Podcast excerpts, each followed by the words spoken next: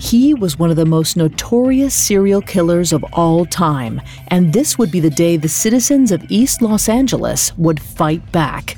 If you enjoyed today's episode on the capture of Richard Ramirez and want to hear more true crime events from each date in history, subscribe to Today in True Crime. Episodes released daily, free on Spotify or wherever you get your podcasts. Due to the graphic nature of today's crimes, listener discretion is advised. Extreme caution is advised for listeners under 13. Today is Monday, August 31st, 2020. On this day in 1985, serial killer Richard Ramirez was chased down by a mob of angry Los Angelinos and caught by police. Known as the Night Stalker, Ramirez was a notorious rapist and murderer who terrorized California for more than a year before his capture.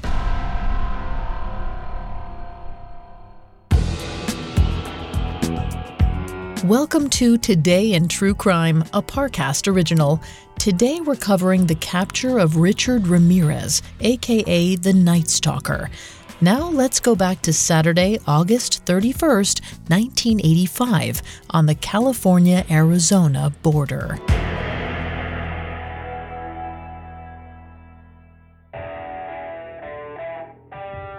It was early in the morning, before 6 a.m., when the thunderstorm started. 25 year old Richard Ramirez was sitting near the back of a bus bound for Los Angeles. He stared out the window, watching black clouds roll across the landscape. Every time lightning struck, his own gaunt reflection appeared in the glass. He watched himself shudder with every flash. Ramirez was raised a Catholic. To him, that lightning was from heaven. It scared him, as if Jesus was angry at him for what he'd done. And Ramirez had done plenty. He started off as a simple burglar, but a growing cocaine habit forced him to widen his scope. He'd case a joint first, hide somewhere at night in a tree or behind a fence, and watch his victims for a while. When he was sure they were asleep, he'd creep in and take what he could. That's all it was at first. But one night, while he was coming off a high, he murdered an old lady and raped her. From that point forward, he wasn't just burglarizing, he was killing too. It didn't matter who or how. He murdered little kids and he murdered retirees, men and women. He stabbed them, strangled them, beat them. Then he raped the females. Sometimes he carved pentagrams into their bodies or left other satanic symbols around the house. He'd always felt a sort of communion with the devil. Despite his Catholic upbringing, he was a self described Satanist, so the fact that God would be angry at him wasn't a surprise. But as Ramirez listened to the thunder rumble across the desert, he felt a heavy, sinking feeling in his gut. Something was wrong. He knew it. He knew they were coming for him. It was around 7:45 a.m. when the bus pulled into downtown LA. The morning was hot and humid, a balmy 95 degrees. Southern California saw record-breaking heat that summer, and Ramirez wasn't dressed for the weather. He was wearing all black black pants and a black t shirt with the Jack Daniels logo emblazoned across the chest. Perhaps he would have dressed differently if he knew he'd be spending the day running for his life. As he stepped off the bus, he soon found a gaggle of cops waiting inside the terminal, but luckily for Ramirez, none of them saw him enter the station. What he didn't know was that those officers were part of a task force assigned to track him down. They'd stationed themselves at the outgoing terminal, assuming Ramirez would attempt to skip town. No one suspected he'd be coming back. With the officers surveilling the wrong side of the depot, Ramirez slipped out of the building and headed to a nearby corner store. He was buying himself a coffee when he noticed an elderly woman staring at him with a look of fear on her face. Then he heard her say in Spanish, El Matador. She was saying, the killer. Suddenly, Ramirez spotted a rack of newspapers. His own face was staring back at him from the front page. Terror and adrenaline flooded his body. Then Ramirez ran. He sprinted out of the store and into the streets, but the shop owner had already dialed the police. Within moments, he heard sirens. Knowing he wasn't safe running out in the open, he caught a city bus. But as he took his seat, he noticed the passengers staring at him. They whispered and pointed. Everyone seemed to recognize him. Ramirez rushed off the bus at the next stop and sprinted down the street. He had to find a car.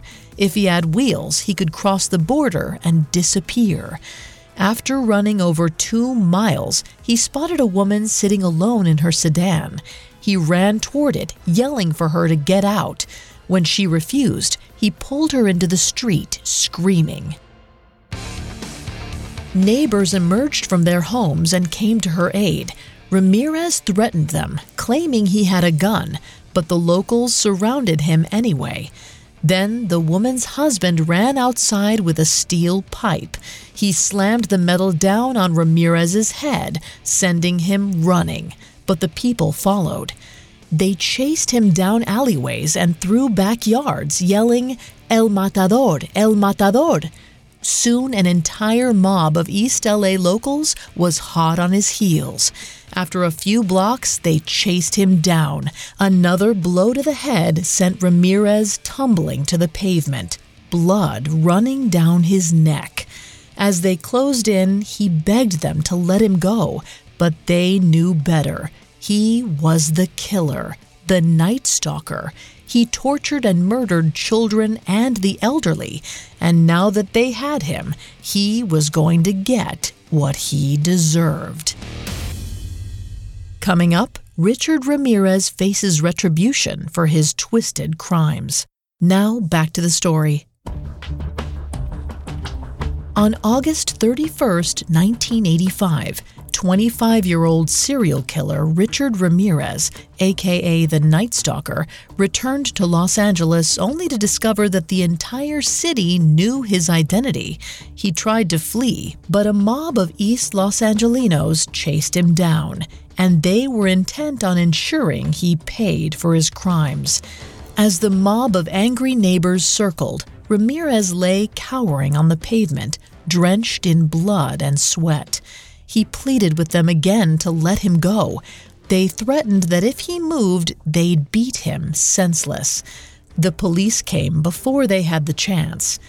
As soon as they arrived on the scene, Ramirez was searched and handcuffed. Then he was treated by paramedics who bandaged his head wounds. By the time officers escorted him to the squad car, they were fielding a growing mob of hundreds, all clamoring for a piece of the Night Stalker. Cries of get him and shoot him echoed from the crowd. Officers realized they had to get Ramirez out of there and fast, or else the mob of angry Los Angelinos would take justice into their own hands. Ramirez was transferred to the local police station. He seemed ready to accept his fate. He told LAPD Sergeant George Thomas I did it, you know. You guys got me, the Night Stalker. Hey, let me have a gun to play Russian roulette. I'd rather die than spend the rest of my life in prison. But as soon as detectives arrived to question him, Ramirez stopped talking. But he didn't need to say anything. The evidence spoke for him. After taking his fingerprints, police matched them with prints from a car spotted driving away from a previous murder scene. Then, back at the bus station, they discovered a bag Ramirez left full of guns and ammunition. By that night, they had enough evidence to charge him with murder. As the news of his arrest spread through LA, crowds flooded the streets outside the police station. Everyone wanted to get a look at the man who'd haunted California for so long. And soon, Ramirez took advantage of their curiosity. Months later at his trial, Ramirez turned the proceedings into a macabre circus. He wore sunglasses in court, drew pentagrams on his palms, and frequently mentioned Satan. After years in the shadows, he reveled in the attention his crimes gave him. When he was convicted on 13 counts of murder, he shouted to the jury, You make me sick. I will be avenged. Lucifer dwells within all of us. Then, once the judge announced his death sentence, he nonchalantly replied, Big deal. Death always went with the territory. See you in Disneyland. But Ramirez never met his end at the hands of an executioner. Though he remained on death row for more than two decades, it would be lymphoma, not the electric chair, that did him in. He was 53 years old. It was a last act of twisted irony. Despite the horrifying deaths he dealt to over a dozen victims, the end of his life was quiet, discreet, and perfectly boring. But perhaps for Richard Ramirez, there was no crueler punishment.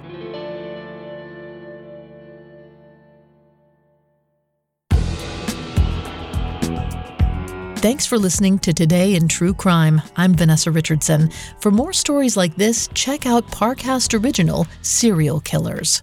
Today in True Crime is a Parcast original. You can find more episodes of Today in True Crime and all other Parcast originals for free on Spotify. Not only does Spotify already have all of your favorite music, but now Spotify is making it easy for you to enjoy all of your favorite Parcast originals, like Today in True Crime, for free from your phone, desktop, or smart speaker. To stream Today in True Crime on Spotify, just open the app and type Today in True Crime in the search bar. We'll be back with a brand new episode tomorrow in True Crime. Today in True Crime was created by Max Cutler and is a Parcast Studios original. It is executive produced by Max Cutler, sound designed by Dick Schroeder, with production assistance by Ron Shapiro, Carly Madden, and Aaron Larson. This episode of Today in True Crime was written by Alex Garland, with writing assistance by Nora Battelle. I'm Vanessa Richardson.